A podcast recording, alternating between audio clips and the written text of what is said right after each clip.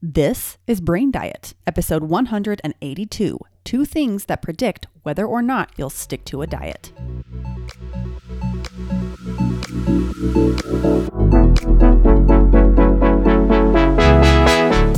I love so much focusing on the food we feed our body, but I love even more focusing on the stuff we feed our brain. My name is Taylor Ann Macey, and I am a certified life coach. Welcome to Brain Diet, where we feed your brain the best information. What's up, everybody? Welcome to this episode of the podcast. We are getting close to a free masterclass that I am teaching on September 6th, it's a Wednesday at 1 p.m. Mountain Time, I am teaching a class called Self Care with an Autoimmune Condition. And I'm really excited about some of the content that I'm teaching because it's new and different from some of the other things that I've taught in the past. And so I want to extend an invitation to you. And I'm going to be addressing people that might prioritize other things over self care. I'm going to address those obviously with autoimmune conditions who have to consider their condition when making decisions about daily activities. If you find yourself in that boat where you are having to think about it as you decide what your day is going to look like, then this class is going to be for you. If fatigue is a regular occurrence for you, I'm going to be addressing all sorts of things about that. If you feel like your autoimmune condition is a roller coaster, emotionally or physically. I'm going to be talking all about that.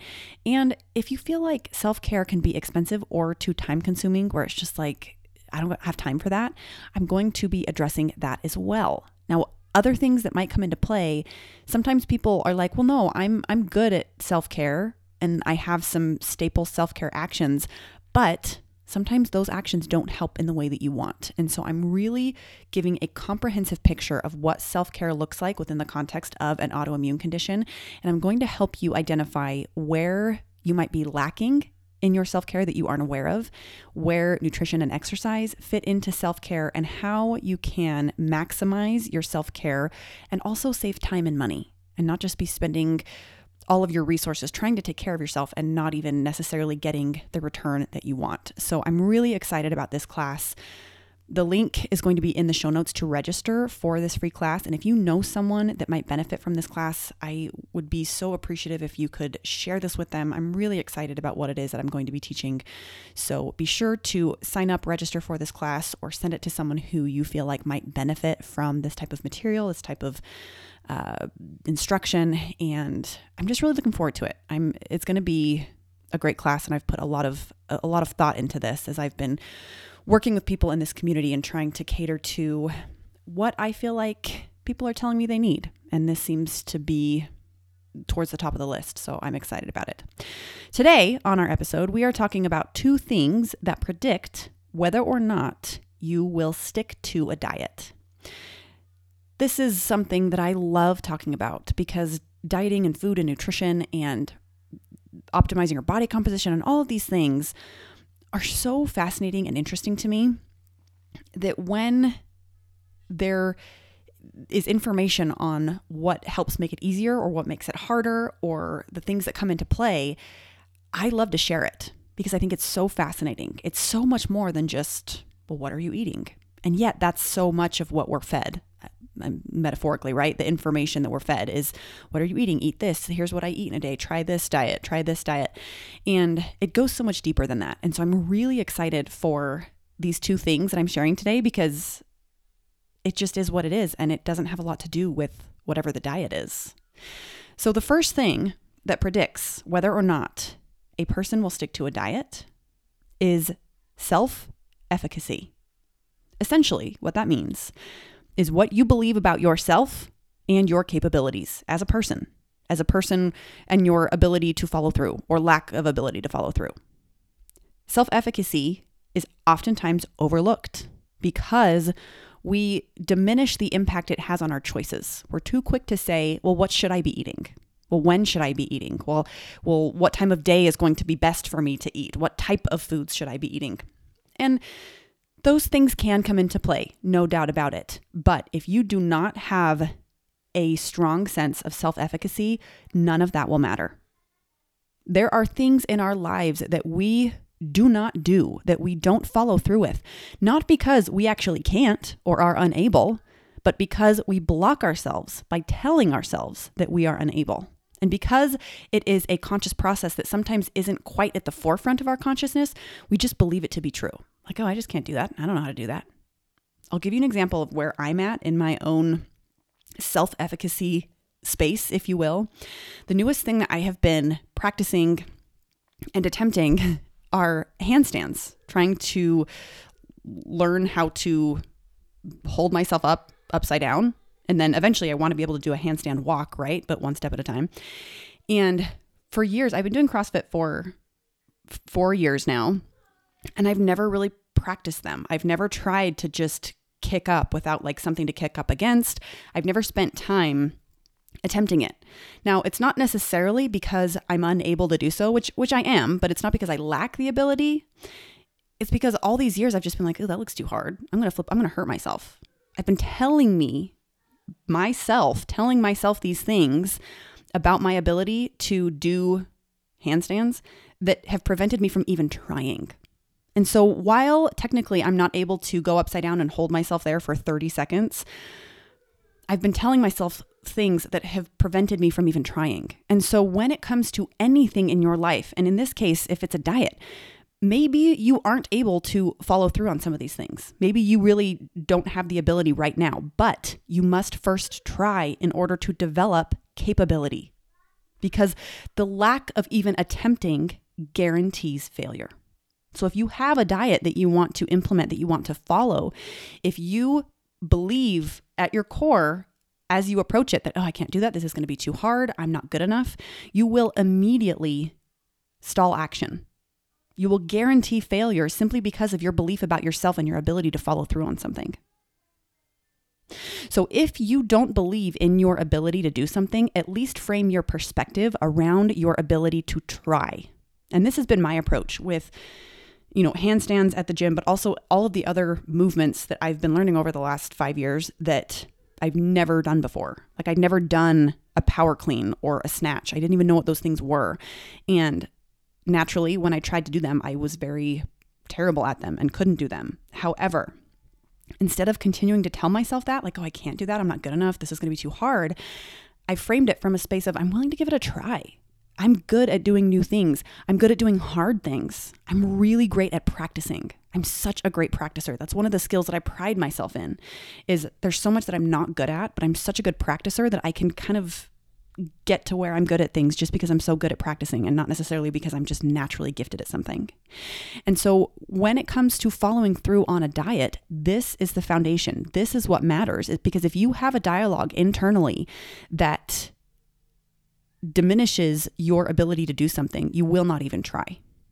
If you believe that you can't do something or that you can't follow through on something, you will not even put forth any effort. Thus, you will guarantee failure.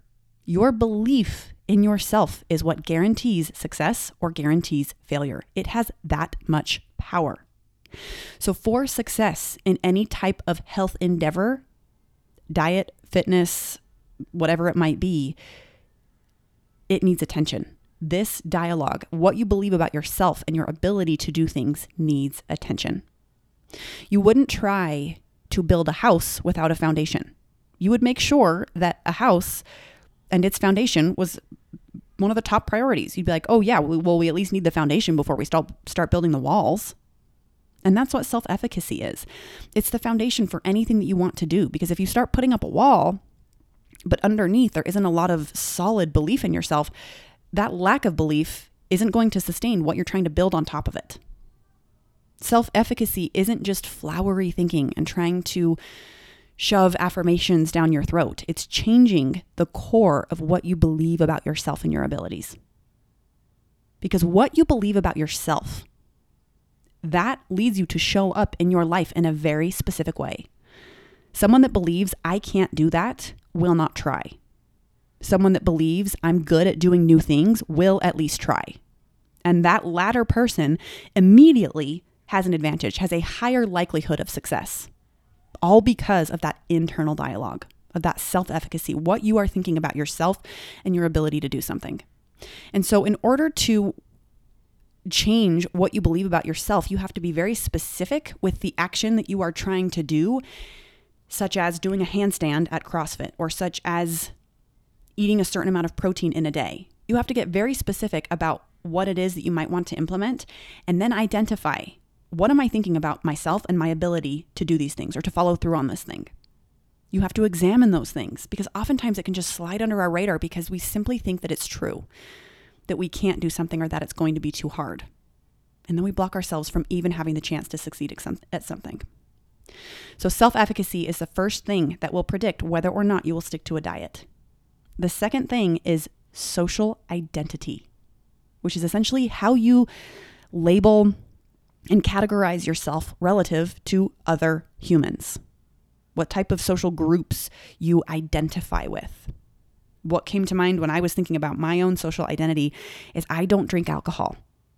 And that's not because it's just a passing whim and it's not because I'm resisting my desire constantly all the time for alcohol. It's just something I decided a long time ago that I don't drink. That's kind of how I identify. That is the social group that I kind of grew up with and then continue to be a part of is it's just not something that is part of my social experience or part of my emotional experience. It's just something I've never included as an option for something to do or consume. Another example for social identity is a lot of people that are vegetarians or vegans, for example. It's not necessarily just a simple dietary approach. There's usually a lot of internal identity that comes along with why someone would make these choices to be this way, to eat these things, or to avoid eating these things. It's not just, oh, it's going to be healthier if I don't eat these things. And sometimes that can be the case, but usually for it to stick, there is some type of morality and there's some type of social identity that comes along with these types of decisions. And in fact, CrossFit is a great example of this because the CrossFit community is known, oftentimes to a painful fault, for their obsession with the sport.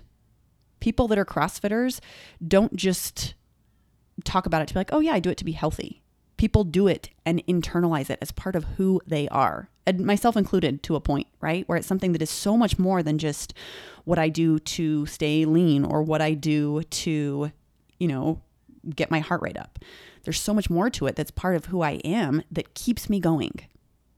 Having an identity associated with your habits is what perpetuates sustainability.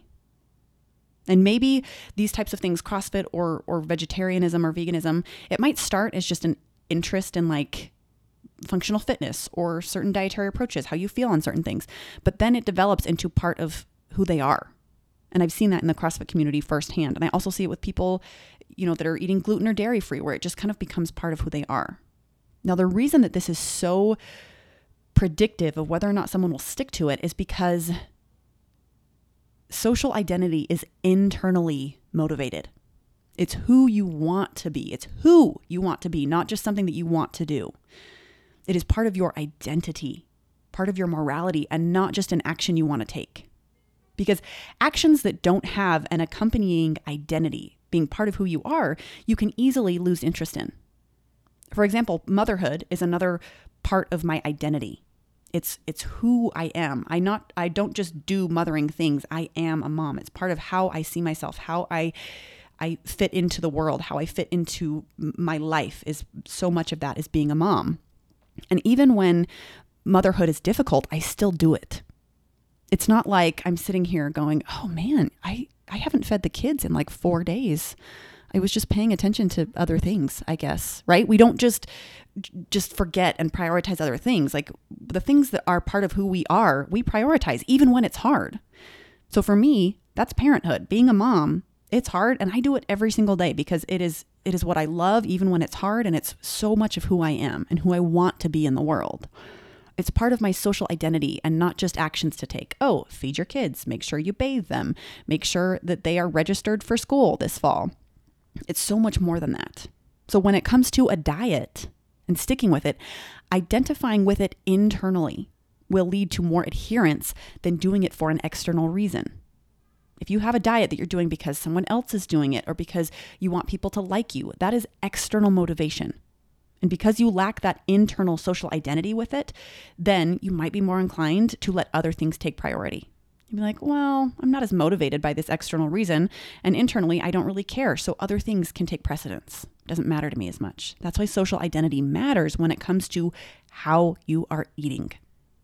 So, what are the two things that predict whether or not you will stick to a diet?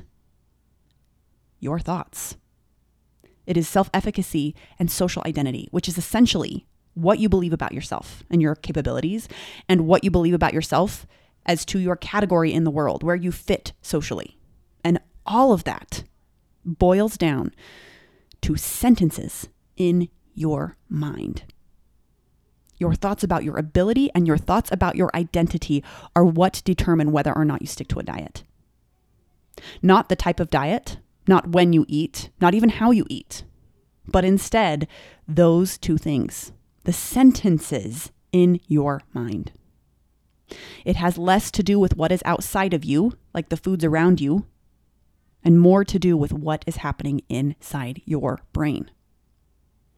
Now, there are also things that can lead to worse adherence to a diet. We've addressed two things that typically predict more adherence to a diet, and I've got two things that actually predict worse adherence. The first is eating based on mood. If we eat in response to how we feel, we will very rarely stick to something that is going to be in our long term best interest because usually what we want to do is compensate for how we are feeling with a dopamine hit from food.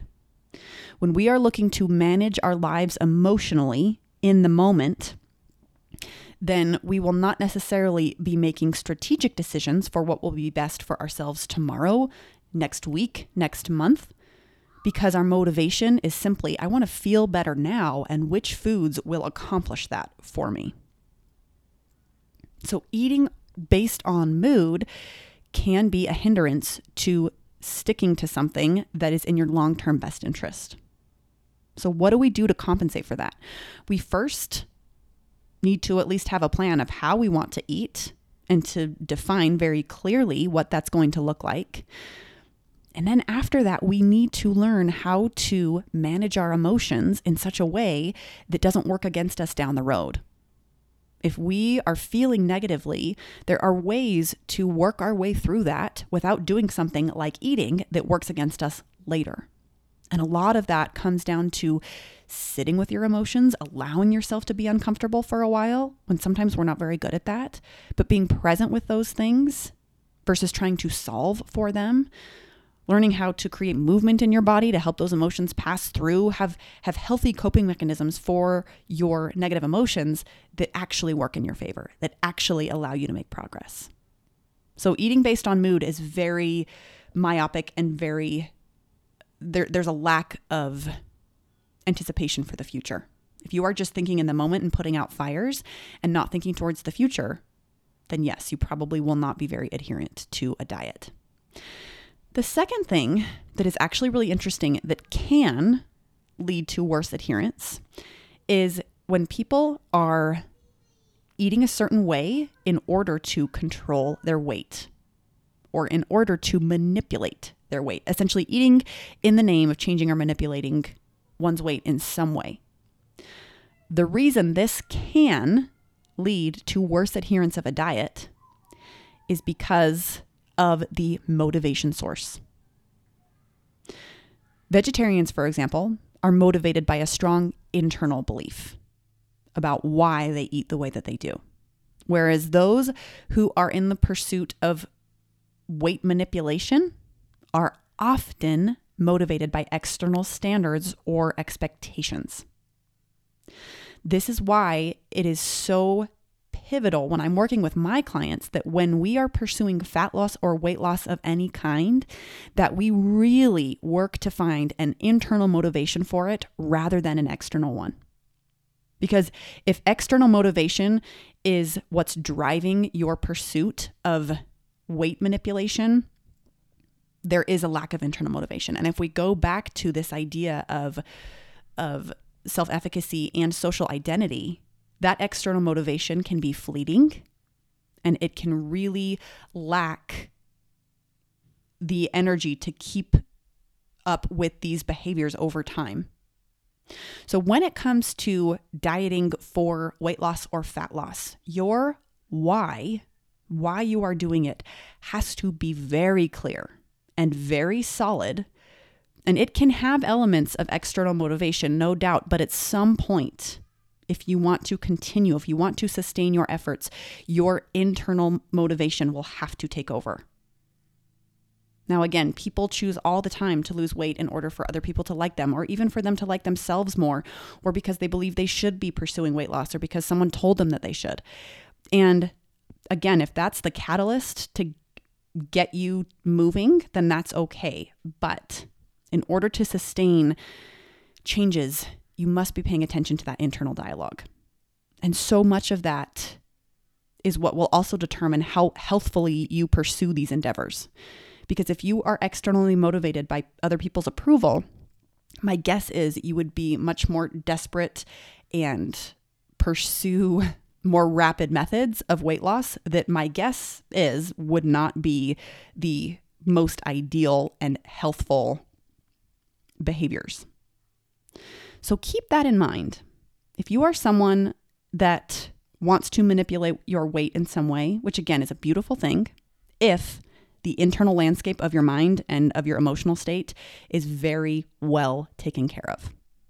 Now, this is something that I do with my clients every day. It is a crucial foundational pillar of what I do with my clients. So, if that's something that you are interested in, you can schedule a consult with me, a free consult, and we can talk all about this.